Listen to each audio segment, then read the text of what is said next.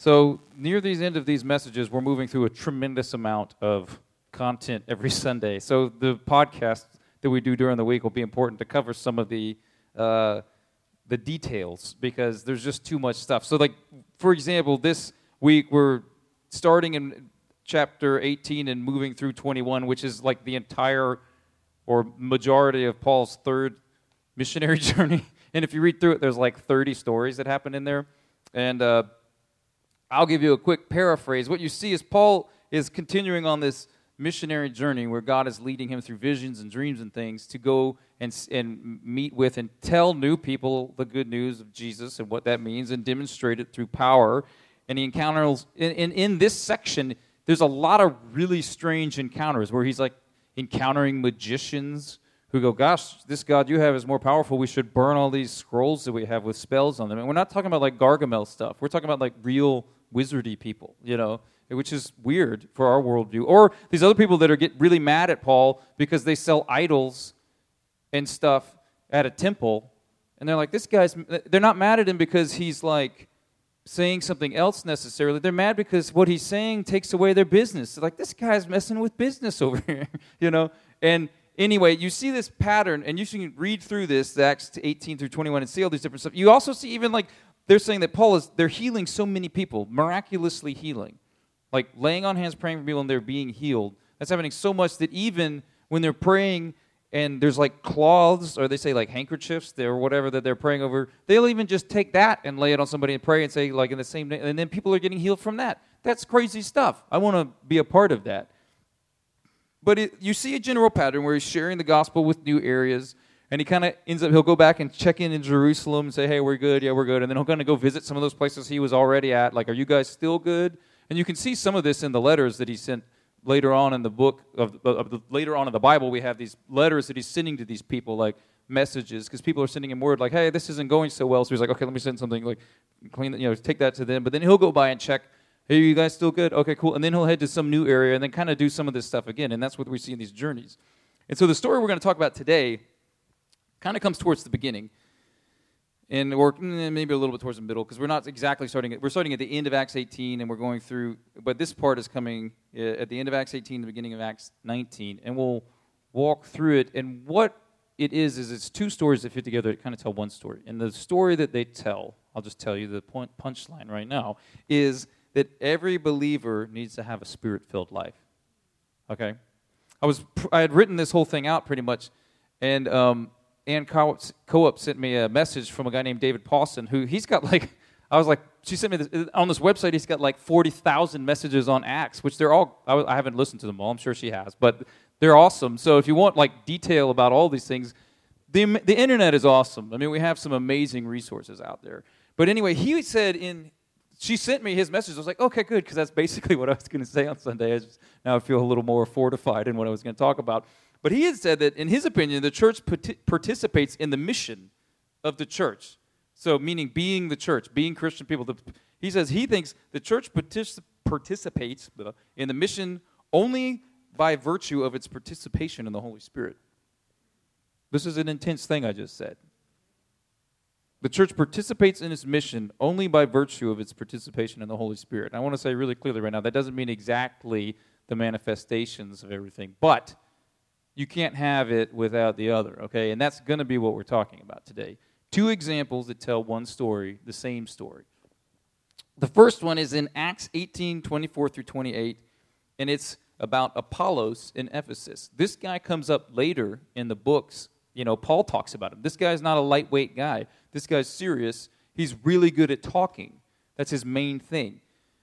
And he's really good at debating because what Jesus did when Jesus came as the Messiah of Israel was both fulfilling all of the law and prophets and confusing to a lot of people that were waiting on the Messiah at the same time because people had different ideas of what the Messiah would say and do.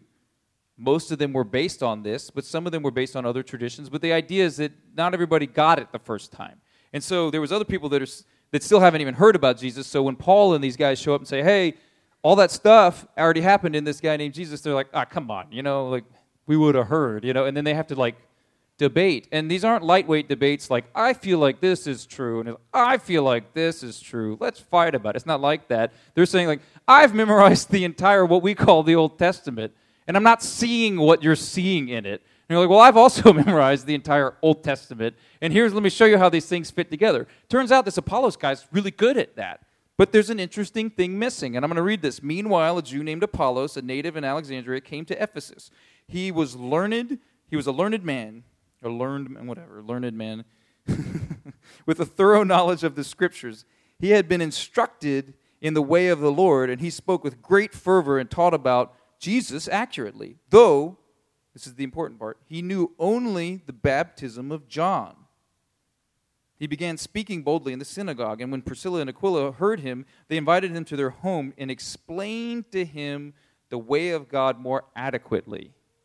And then they kind of send him off on a thing. So they so this guy gets it. He's heard about Jesus, he gets this stuff, and he's better at talking about it than just about everybody. Like, man, this guy's really good. But he's missing something. He'd only heard the baptism of John. Now, Priscilla and Aquila are people that Paul was hanging out with, and you can see kind of just before this in Acts 18 and all, they're traveling together. And they became buddies because they're Jewish people who believed in Jesus who also made tents. And Paul made tents for part of the time to make money while he's doing things. So they're like, oh, you're. So they hung out for a while. And then they traveled together for a while. And then they kind of split up. And while Paul was going and doing a couple things, they're in Ephesus meeting with people and they run into this guy and they're like, this guy's really good, but he's missing something. And what was it that he was missing? Now, this is the thing. He's, he knows only about the baptism of John. That's the thing. They're not saying he's a bad guy, they're saying he's really good. He's really gifted and he's doing it right. But he only knows about the baptism of John, and there's something else they have to tell him.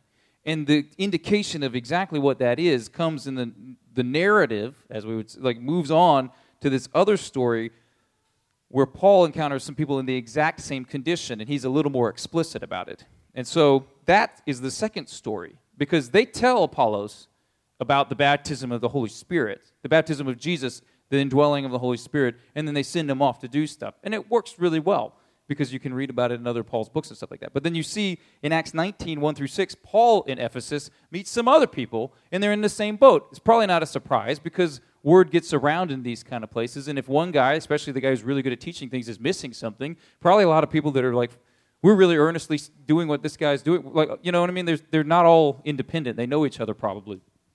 Either way, it says here, while, they, while Apollos was, in, was at Corinth, Paul took the road through the interior and arrived at Ephesus. Here we are again. There he found some disciples and asked them, Did you receive the Holy Spirit when you believed? They answered, No we have not heard that there is a Holy Spirit.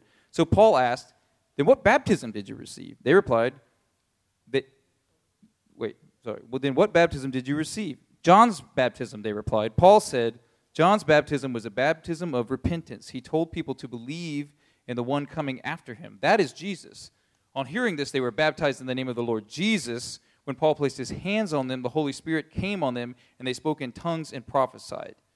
This is the transition I want us to focus on because I think there are many of us that live a life that understands who Jesus is, wants to follow him, does all the is trying to do all the right things, but are missing the power and strength and purification of the Holy Spirit in our lives. It's like you're going to try to do something impossible by yourself. You can't do that. Sometimes it's because like these people you just didn't know but this is what we're going to talk about. He asks a question Did you receive the Holy Spirit when you believed? And what he's asking, he's asking two questions in one. It's not like saying, a lot of people get hung up on this stuff. Because, and I'll just say really clear, we talked about this a couple weeks ago, so it doesn't really matter. The idea of following Jesus, receiving Jesus, being baptized in Jesus, that's the ideal moment that the indwelling of the Spirit happens. And for a lot of people, it does. They'll tell you their testimony. Like, I, I, I, I heard about Jesus, I surrendered to him, and my life was changed from that moment forward. And that's how it's ideally works. But as Paul is laying out here, there are at least there's at least a chance that they cannot come at the same time. And again, I talked about this at length a couple weeks ago, so it doesn't really matter. The point is, ideally, they happen together, but they can happen separately, especially if you just have some of the information David Pawson's illustration about this was it would be like asking if you said, Did you wipe your feet when you came in? He's not asking, Did you come into the church? And he's not asking just, Did you wipe your feet? He's asking, Did these two things happen at the same time? My illustration, which is far more lowbrow than that, was to say, If you went, I was going to ask, Did you, when you went to Popeyes, did you get the chicken sandwich?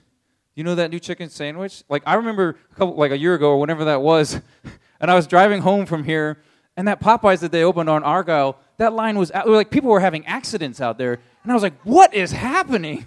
you know, and so I was like, man, Popeyes must. I don't. I had no. I, I was off the. Sometimes I'm not hip, you know, and so I didn't know that there was like a thing about the sandwich. You know, I just thought, dang, some people really love Popeyes. I didn't know, but what they knew that I didn't know was there was this sandwich and so it'd be like me, it was like what people were saying during that time, like, did you get the sandwich when you went to Popeyes? And you could say, I didn't know there was a sandwich. But then once you had it, your life was better, I guess, you know. I like the sandwich at Popeyes, but this was my lowbrow example. so we'll say, did you wipe your feet when you came in? There's the two there are two questions in one. And he says that in the Greek, this is David Pawson again, there's not actually a the in there. Not did you receive the Holy Spirit, but did you receive Holy Spirit? And he's saying that when in his mind, and I, I like this, that it moves from a quantitative to a, or from a quantitative to a qualitative question. Like, are you filled with the Holy Spirit? You know, not like did you receive Jesus? Like, oh, I'm, you know, I'm like now, you know, he's like, no, like, did it change you? Are you different? You know, and he was, he thinks it even implies that he's like, if you did, where did it go? Like, it's not obvious right now. You know what I mean? And a lot of us are in that kind of spot where like somebody came up to you and said like you follow jesus right? And you're like yeah well why does your life look exactly the same as mine? Why are you just as why do you go on facebook and complain just as much as all of my non-christian friends? I don't see any difference. This kind of thing you know? That's probably what paul is saying. And he's like did you receive the power or not? Because i'm not seeing it right now. But their response is going we didn't know that was a thing. And what they're really saying is this is a key thing. Again, these are not slouches. These people know the Bible better than we do. And, and he's saying, um, well, Paul responds with a question. We'll get back into this in a second. Paul responds with a question. He's like, well, then what baptism did you receive? Like, if you didn't know this was a thing, what, what are you doing here? You know? Like, we didn't know. That, uh, did you receive the power of God when you got saved? We didn't know you could receive that. We just know you're supposed to act better or something like that, you know. And he's like, well, then, why, like, why, how are you doing this? And they go, the baptism of John's the only thing we know about. And he goes, ah, okay, now I got it. And so what, you're, what we're looking at is people that have partial information. What I'm hoping today is that you leave here not in the case where these people are. I want you to have heard this. I want you to know this. God does not intend for us to live a Christian life or to be Christ like by ourselves by trying harder. You can't do it. He it wants you to have His Spirit come upon you and it changes you in ways that are miraculous. Okay? And what they mean by John's baptism is this. You can see this in Luke 3 15 through 16. The people were, this is about John the Baptist. So Jesus is coming, his cousin John the Baptist is baptizing people, telling them the Messiah is coming. He's the forerunner. Jesus calls him Elijah because it's fulfilling some of the prophetic words here. But he's asking people to baptize themselves in repentance, which, and I was reading Craig Keener talking about this, he says this was an interesting challenge to people because there was ritual watching, what, blah, ritual washing in the Jewish religion, but this wasn't that. He was saying this was the kind of entry level washing that you would have a person who is not an Israelite saying, I want to become like a Jewish person. And they say, okay, well, we're going to, and the part of that was this, this washing of yourself and this process. And so John started taking that, that uh, activity and applying it to this. And he was basically saying to Jewish people, like he's saying to everyone, everyone has to come through this baptism of repentance. And it's a, so it's like there's something shifting now with this arrival of the Messiah. And so the people were waiting expectantly. They were all wondering in their hearts if John might possibly be the Messiah. Again, like I said, people are having to figure things out. Like we know there's a Messiah coming. Is this the guy? John answered them all like this I baptize you with water, but one who is more powerful than I will come, the straps of whose sandals I'm not worthy to untie. He will baptize you in the Holy Spirit and fire. That's what Paul is realizing these guys don't know about yet. They're still stuck here. This guy's going to come. Some of them have heard about Jesus. That's what he says. Like he's taught about Jesus, he knew, but they didn't know about Acts 2 yet. They were still stuck back here. And they're also, Jesus talked about this kind of stuff. And you can see when in John 7, where Jesus is teaching at the Feast of Tabernacles, he kind of sneaks up his disciples, he sends them ahead. He goes by himself, and then he starts teaching in the synagogue, and they're talking about stuff. And he's talking about the Spirit and it being given. This is the thing they're asking about. We didn't know the Spirit had been given like that. They know about the Holy Spirit. They know it came on people like Samson. They know it came on these prophets in the, in the, in the Old Testament. They know these stories, but they didn't know that this thing from Joel 2, I'll pour out my Spirit on all flesh. They did not know that that had happened yet. That happened in Acts 2. Peter says that. This is, this is that. That's what he says, literally. This is that what Joel said. They didn't know that it happened yet. And Jesus confirms this way of thinking. Again, these people aren't bad. They're doing the best with what they got. On the last and greatest day of the festival, the Feast of Tabernacles, Jesus stood up in a loud voice Let anyone who is thirsty come to me and drink. Whoever believes in me, as Scripture has said, rivers of living water will flow from within them. And this is it. By this he meant the Spirit, whom those who believed in him were later to receive. Up to that time, the Spirit had not been given, since Jesus had not been glorified. There were things that had to happen, and then the Word had to get out. And I'm going to tell you right now, 2,000 years later, there are people who the Word hasn't gotten out to yet. And it's our job as those who know to tell them. So, they were trying to live the life that Jesus taught on their own, and they hadn't heard that this was happening yet. That the Holy Spirit was now being poured out on everyone, all flesh. Like James said, it doesn't matter if you're three years old or one year old or 95 years old, all flesh. It doesn't matter if you're a, a, man or a woman, a child, it doesn't matter anymore. It's poured out on all flesh because of what Jesus did. That's what's available to us. They were genuine followers, but they were not empowered. And this truly is good news. Oh, I, Matt, can you get can somebody bring me up my bag that's back there? I forgot my I have an illustration today. This was my other lowbrow food illustration. So let Kevin bring this up. Because this whole as I was reading this whole interaction between um, this is really stupid. I, am sorry. You have to engage with me on this, just because. Don't take anything out of there. It's all important. The uh, I had an experience that was not unlike this experience when we were thank you kevin. When we were camping earlier this, this summer with john francis and some guys because the subject came up and if you can bear with me in metaphors metaphors and such the baptisms which are kind of like in my mind oreos and i'll explain what i mean by that because i don't have that big of a sweet tooth really but there's some things that sneak through and one of them is oreos. And so while we were on this trip the subject of Oreos came up because Asaf brought some Oreos. And I hope you agree with me that Oreos are awesome. And I'm going to eat them while I'm talking to you. But we were eating Oreos and having a great time, right? But then John said something, which is a lot like Paul. John said, yeah, those are good and all.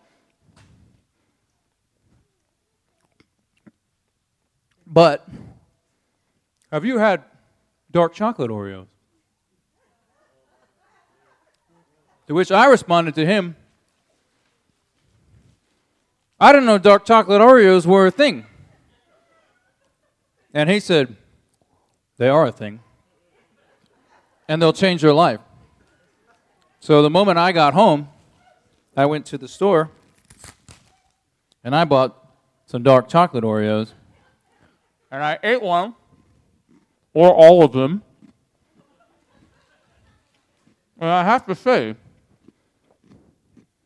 John was right. These are really, really good. and if you like normal Oreos, these are like a lot better. And I have enough for everyone if you want. So they're here. And we still have we still have John's baptism if you want some of those. You know. My point is, I know it's a stupid metaphor. I wanted to eat an Oreo really bad, but the significance of the spirit baptism in our lives is far more important than you knowing about dark chocolate Oreos. And it'll have a much bigger, and the difference between the two is far bigger than, we, you know, so don't push the metaphor too far. But the point is, you know about this. I'm telling you about this now. It's a different life. It's not the same as just trying harder. And what happens is, um, you live a spirit filled life, your life starts to be filled with two things the gifts of the Spirit and the fruit of the Spirit. These gifts are our ability or God's ability through us to do things we can't do miracles. And you see lists of these things in the Bible. They're not all the exact same because they're not comprehensive. Okay? So when people have a spiritual gifts list, that's fine. They're, use them like, you know, in that Pirates of the Caribbean. These are guidelines, okay? It's not comprehensive in the sense of like there's no other gifts, okay? Because the lists that Paul gives aren't even all the same. But you can see this. 1 Corinthians 12, we've read this recently, 7 through 11. Now, to each one, the manifestation of the Spirit is given for the common good. To one, there is given through the Spirit a message of wisdom. To another, a message of knowledge by means of the same Spirit. To another, faith by the same Spirit. To another, gifts of healing, like what Paul was doing by that one Spirit, to another, miraculous powers, to another, prophecy, to another, distinguishing between spirits, to another, speaking in different kinds of tongues, and still to another, interpretation of tongues. All these work for one and the same Spirit, he, and, he who and He distributes them to each one just as He determines. So these gifts aren't something you can, like that whole list of things, this is, helps make the case of what I'm talking about. If, I, if, if God came up to you and said, when, heal that person. And you're like, I, I don't know. And he's like, try harder. Like, I don't know what that means. You see what I'm saying? These are things you can't do. These are things only God can do through you, all of them. In the same way, I want you to apply this to this other thing, which we call fruit. These are the results of a life that's filled with the Spirit. And you don't just say, okay, try harder. These seem like the kind of things you could just try harder to do. That's not what God's talking about. And you see this here, Galatians 5 19 through 26. The acts of the flesh are obvious. I'm just going to list them off as a contrast. Okay? The acts of the flesh are, are obvious sexual immorality, impurity, debauchery, idolatry, and witchcraft, hatred, discord, jealousy, fits of rage, selfish ambitions, dissensions, factions, and, and envy, drunkenness, orgies, and the like. It's a pretty good list. I warn you, as I did before, that those who live like this will not inherit the kingdom of God. But the fruit of the Spirit is love, joy, peace, forbearance, kindness, goodness, faithfulness, gentleness, and self control. Against such things there is no law. Those who belong to Christ have crucified the flesh with its passions and desires. Since we live by the Spirit, let us keep in step with the Spirit. Let us not become conceited, provoking, and envying each other. And so we have before us Jesus offering this kind of life, Holy Spirit powered life, that looks like that and is doing some of those things from the list before. That's what God has for all of us here. And you need to just think to yourself, where are you in this whole spectrum of things? You know, are you the guy saying, I didn't know that was a thing yet? You know, and you go, okay, good, it is. Let's do that. And if you're going, yeah, I used to do that, or I used to, that sounds familiar. I remember that. That kind of thing. It's important because this is not a one time event. Okay? I'm getting a little out of order here on my notes. Um, in, in Ephesians 5, the Bible talks about be, being filled with the Holy Spirit. This is a continual thing, okay? I'll come back to this in a second because I want to say, if you say, so to what end? So, what is our life going to look like? So, now I get it. Okay, I'm going to be filled with the Spirit. So now my life is awesome, and I'm like totally well all the time. I'm never sick because if I was sick, that meant I didn't have faith or something. And I've got tons of money, and I'm like super cool, right? That's what you mean, right? The answer is no. That's not what I mean, like kind of at all. And there are people on TV that preach stuff like that. That's just not true. I'm sorry that I don't want to be like a jerk, but it's just not right. Okay, so like the idea that because I'm following Jesus, now all this, it's just awesome all the time, is not true. What really is going on is you see this concept of God putting his spirit in us now as first fruits of the kingdom that's coming. So, um, Craig Keener talks about when the Spirit comes on Jesus at the beginning of the book of Mark. He talks about the Spirit three times, and I like this a lot because we, he said we're it's the present suffering and future glory. This is the idea we're talking about. That we are participants in a future kingdom now. This indwelling of the Holy Spirit is changing us in a kind of cat. I don't know what the. It's reaching across eternity into now.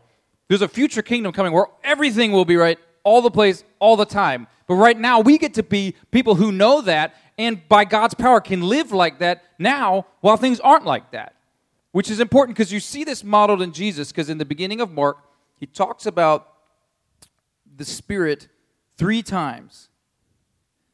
Oh, where did it go? Hold on. No, I think I accidentally did. Oh, yeah, here we go. Mark talks about the Spirit three times. That it is announced by John the Baptist, it descends on Jesus, and then Jesus uses it to battle against the devil when he goes off into the wilderness. And he's like, that's a good pattern to see what God is going to do with the Spirit in our lives. It's not just so that everything's awesome all the time and like I can just chill out. You know, it's like, no, it's being announced. I'm announcing it to you now. We're going to pray, it descends on you, and then you go battle the devil, okay? Because that's what Jesus did. That's what you're going to do. And you can do it.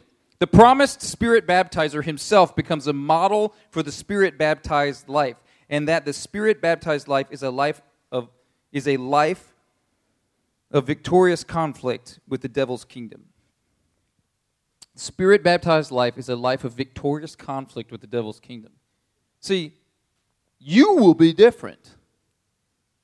The world isn't yet. You're going to be fighting that.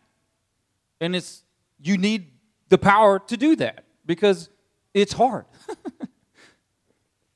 it's first fruits. These are first fruits of what's to come. I consider this is Romans 8. I consider that our present sufferings are not worth comparing with the glory that will be revealed in us. See, Paul, he is living this way, and he's just come out of prison. He's also been beat by guys a couple times. When you live this way, the world doesn't like it. The world tries to stop you. Jesus himself was killed by the world. He's like, I'm the master, you're the servant, you're not greater than me. They're going to do the same thing to you. But it's because we have the first fruits within us and the hope for what's to come that it makes it that it's something we can endure. I consider that our present sufferings, any of this stuff, are not worth comparing to the glory that will be revealed in us. For the creation waits in eager expectation for the children of God to be revealed. For the creation was subjected to frustration, not by its own choice, but by the will of the one who subjected it, in hope that the creation itself will be liberated from its bondage to decay and brought into the freedom and the glory of the children of God. We know that the whole creation has been groaning as in the pains of childbirth right up to the present time. Not only so, not only so, but we ourselves who have the first fruits of the Spirit groan inwardly as we eagerly, as we wait eagerly for our adoption to sonship, the redemption of our bodies. For in this hope we, are, we were saved. But hope that is seen is no hope at all. Hope, hope that is seen is no hope at all. Who hopes for what they already have? But if we hope for what we do not yet have, we wait for it patiently. Second Corinthians refers to this indwelling of the Spirit as like a down payment or deposit. Now it is God who makes both us and you stand firm in Christ. He anoints us, set his seal of ownership on us, and put his spirit in our hearts as a deposit, guaranteeing what is to come. So, Kayla, come on up here. We're going to close because you see at the end of this story, um, they figure it out. Paul figures out, okay, you don't know that. You don't know that Pentecost, like the whole Pentecost thing. You don't know that the Holy Spirit's here now for everyone. Okay, got it. So it says this He told the people to believe, oh, sorry, on hearing this, they were baptized in the name of the Lord Jesus. When Paul placed his hands on them, the Holy Spirit came on them, and they spoke in tongues and prophesied. Those are gifts, by the way. They were listed in that list. So speaking in tongues and prophesying are fair game because they're the gifts of the Spirit. And they're needed, frankly. I mean, if you look at Paul's life, the amount of times that he's directed by God and what we would call prophecy is a lot. and we need that. Like, we're not going to be able to just like fake our way through this thing. We need to be like, God, I don't know what to do here. I'm going to pray, and He's going to answer you. Not just because you go, oh, okay, I feel like this. I mean, but He's gonna, He can show you what to do. He can speak to you. He does speak to you. You probably are already, you just don't always know it's Him. Here's one last thing that I read from Craig Keener, the theologian. He said, Acts, like Paul, is not simply calling us to a second or third or fourth spiritual experience. Acts is summoning us to a spirit, a spirit empowered life by whatever initial and continuing experiences we are introduced to it. I'm going to read that again after I explain what that is. He's talking about some people are like, well, I follow Jesus, so I've got this thing right. And other people are like, no, no, no, you got to be baptized like in the water one, and then now you got to come and get hands laid on you, you be baptized in the Holy Spirit. It has to be two separate things. Other people are like, no, it's never two separate things. It's only one thing. You know, and we've talked about this. It can be, you know, separate. It doesn't matter. But even after you have this, like I was like, okay, we've done this Holy Spirit thing. We're all whatever. We're all there now. Sometimes years down the road, and as things kind of fade away, this is where Ephesians talks about be being filled. And this is what he's talking about here. This is not a just an event. There is an initial event, probably. Can either come through this faith in Jesus water baptism or later. It doesn't matter to me, but that's not it. You don't walk away from that like, okay, I'm different now and nothing ever, you know. It's be being filled. Part of that is your time with God. Part of that is by people praying for you. You see Paul laying his hands on it. I've asked a few people that would be willing to come forward. I know it's COVID, so this is how we're going to do this. I have a couple people that are willing to help pray for people. If you want someone to physically lay hands on you and pray that the Holy Spirit would fill you, then I want you to come forward as they come forward to be willing to do that. I also want to do this. If you're at home, I want you to do the same thing. If you feel like you need to be filled with the Holy Spirit, if you're lacking the fruit love, joy, peace, patience, kindness, goodness, faithfulness, gentleness, and self control, our world needs this. Your life may need this. If you need that, you don't see that in your life, you need to be filled. If you don't live in a world of the gifts of the Spirit, like where God can speak, God can heal, and God can do things, you need this in your life. You need to be filled. And I'm going to ask that if you need that, that you either come forward and get prayed for. You guys come on up here now. Anybody who has to pray, go ahead and come up. Or if you're in this room or if you're at home, I want you to at least stand and we're going to pray for you if you need to be filled. Because I'd heard Dr. Mark Rutland speak on this message on this kind of thing before. And when Paul asked this question, did you receive the Holy Spirit? You can emphasize different words in this phrase you know, did you receive the Holy Spirit? That kind of means something. Did you receive the Holy Spirit? That kind of means something. And I think that today, what God wants to say to us is Did you receive the Holy Spirit? Not did your mom, not did your dad, did you receive the Holy Spirit?